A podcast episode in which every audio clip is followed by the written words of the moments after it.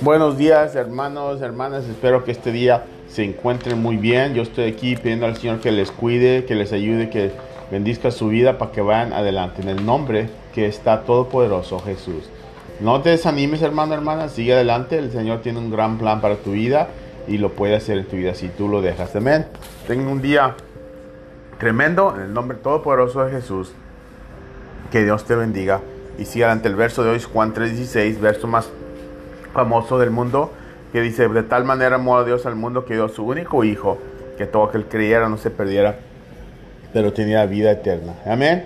Sigue creciendo, hermano, hermana, no te dejes, no te dejes que el enemigo te ataque y tú ya ganaste la batalla porque el Señor ya la ganó. Amén.